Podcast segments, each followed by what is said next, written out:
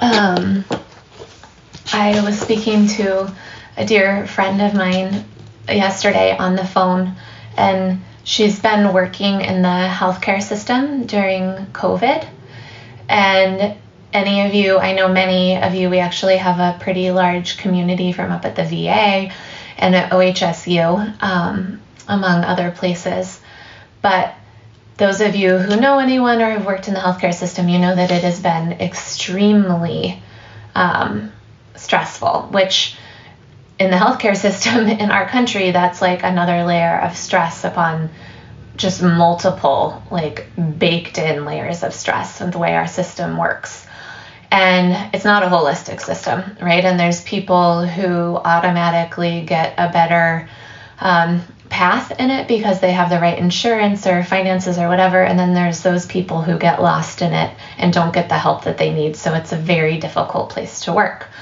And this friend of mine has been feeling very stuck as even in this working this difficult job um, she can't afford to buy a house in the place in the town that she lives in um, because the housing is so expensive and um, despite her full-time work she doesn't make enough to live there and so it's been this sort of feeling of oh i have to live in this like crappy apartment in order to keep the job um, that i've been trained to do through like six years of college you know um, and that has been this place of sort of stuckness for her. And she said yesterday that she was had called another friend of ours and was talking on the phone with her. And we all know this place where it's like I've felt it this past week even where it's this feeling of oh my god like I've been doing everything and still like nothing is changing like it just keeps feeling the same that feeling that's kind of the feeling that she has been experiencing. And then she was talking on the phone with another friend of ours. Um, and this friend was like, You need to pull over right now and we're going to surrender this up to God. And um, my friend was like, Oh my God, okay. And so she pulls over in her car. And then this other friend of ours is like, You're going to say, I've done enough. I've done all that I can do God, you just need to take the wheel out of my hands. I'm trusting you to make it happen for me. I'm stuck. There's nothing more that I can do in my humanness.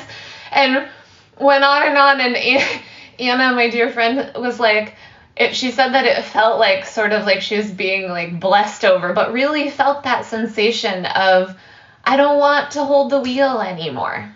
Like it's not working with me holding the wheel anymore all the skillful means, all the ways in which she's been um, interacting with the different systems of real estate and the healthcare and the jobs, and you know, like it's just not working. And so she goes home from this after she um, did the pulling over in the car blessing with his friend. And she looks online, and there happens to be a job that is available in a town that she has lived in before and loves where the house is more affordable. And it's a job that she probably very well could get. And so she calls me and she's like, This happened. And I was like, Um, someone took the wheel, you know, and you can either, once the wheel is taken, you can either say yes and go that direction or not. And so she's going to apply. But it was this like um, beautiful sort of moment of what can happen and the mystery that moves in once we're willing to just be like, I can't do it by myself anymore. Like, there's enough there. And this reminded me of a story um, of, because here's the thing, friends, we get addicted to the pathways in which we do things, right? Into the striving pathways that we build into our lives. That's what happens. We get kind of addicted to them. And then once we can like free ourselves right, of doing it that same way, a lot of times then the miracle moves in, right? Then there's the space for something else to move in. But if we just keep working that same pathway of how we do things over and over and over again, it doesn't necessarily allow um, for the mystery to move in, right? For grace to move in. So, and I know that there's a paradox here, which we're going to get to later, but I want to tell this story first. So, um, the Buddha had a devoted servant named Ananda. And Ananda means bliss, right? And Ananda was um, the Buddha's cousin and was like his biggest helper, the like his right hand dude, you know. And when the Buddha died, there was a grand council that was convened, sort of to talk about, okay, well, this person has passed. How are we going to keep spreading the teachings of the Buddha, which eventually, of course, becomes like Buddhism? And Ananda, which means bliss, um, is not invited, right? And it's because despite like all of the devotion, right, that this human had and all the ways in which he helped and served and spread the teachings and was there for the Buddha at any moment, he was not enlightened. And so he wasn't invited to this grand council. And so Ananda goes and is like, It's tomorrow. I have learned all of these pathways that I know lead toward enlightenment, right? And in practice, we call this the, the pathways are called skillful means. And so Ananda goes back to his place and starts practicing so vigorously, like um, really exhausting himself with all the vigor of the practices. And there is very much this sort of greed for wanting to be invited, which I think we also all know that feeling, right? When you don't get invited and you're like, oh, what was it that I did? You know, and you have this sort of kicked out feeling like you're not enough, right? And his practice was coming from that place of like, I need to do something in order to be enough, right? In order to become enlightened so that I can be a part of this community that is gathering um, and ultimately in service to spreading the message of Buddhism. And so he's, you know, really like sort of greedy after it, like practicing and practicing and practicing. And then it's not until dawn, right, where exhausted and like frustrated and sad and feeling that feeling of just like, I guess I'm not worthy, that Ananda lays down his head on the pillow you know, and um, let's go of the striving. Let's go of the greed. Um, and in that state, of course, you guys probably can guess what happened is that he becomes enlightened, right? It's at that moment when he just lets go and rests into the largeness, into like whatever's going to happen, when he lets go the wheel right? As our friend was saying, like you have to let go the wheel sometimes. And that that was the moment when enlightenment moved in. When there wasn't that wanting for it to be a specific way, there was an acceptance of it just being what it is. Um, and what beautiful freedom there, my friends, to let go of the striving. I want to read this to you. Non striving is one of the core principles of mindfulness. This is one of the principles we'll be going over in that course together. It means being fully present in this moment without the need to change it. Actually, being present without any agenda, even without the agenda to relax or to feel better.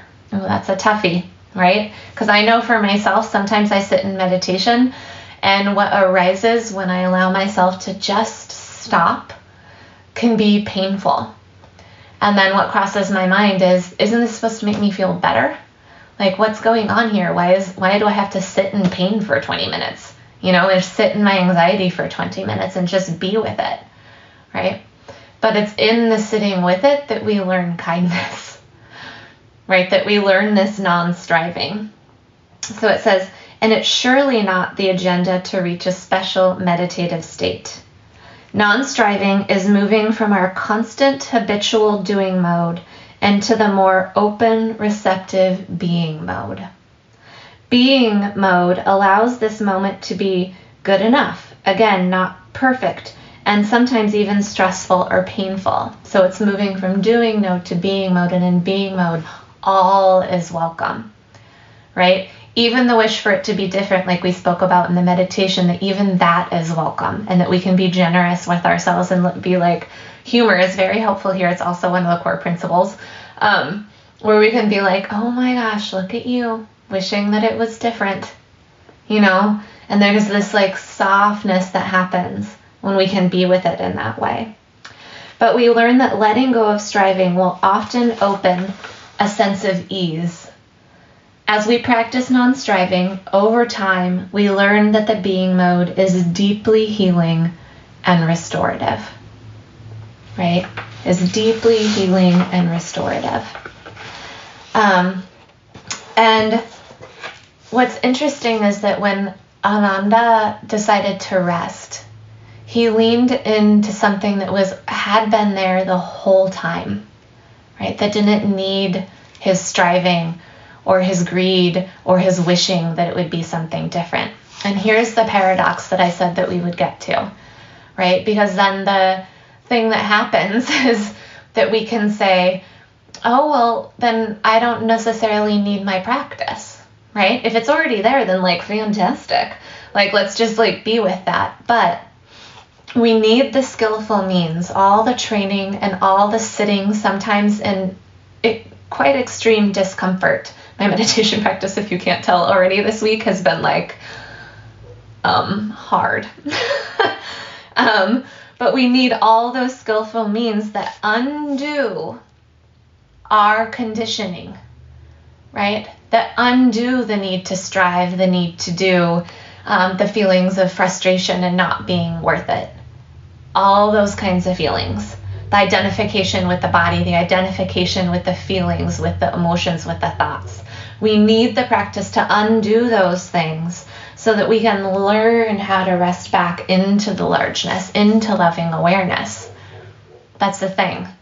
Um, and we don't want to forget that the largeness, that our expansive, expansive love is always there for us, that it doesn't leave, that it's constant. And what a relief that is because it takes it just it brings tears to my eyes because the moment that I really got this just from getting that that there was nothing that I needed to do or be or say right to be worthy of that expansive love flowing through me then I was able to be more compassionate with myself and that when the ground becomes compassion that changes everything right um, there's a line in the Course of Miracles that says, um, when we're in that state of not feeling like enough, right, or that we are somehow not connected to love, that we can look at ourselves or at another person, a brother, a sister, a friend, um, a colleague, and say, Do you think that God has given up on them? Do you think that God has given up on you? And to really ask that question and that take that inquiry seriously because we know in the deepest part of ourselves that the answer is no. And when we can move from that place, there's freedom. Like no one has given up on you. There's nothing that you could ever do to connect yourself from expansive love, right? And we use the practices, and this is a funny paradox, um, to decondition ourselves from believing that there is, from believing that we have to strive, that there's some sort of transactional thing going on that leads us toward liberation. That's not it at all, right? So it's the both and practice and remembering it's always available to us. Okay. Um, I hope this is helpful, my loves, and I really hope that you will come on Wednesday and tomorrow for Anna's meditation, and that we can begin to explore these principles together in a deeper way. And the this is included with your subscription, so added value. What what? Um, and the classes will be recorded if you can't make it in person. And always feel free to reach out to me with questions because that's where it's in relationship where we get to sort some of this out. Um, and I've been trained, so you know.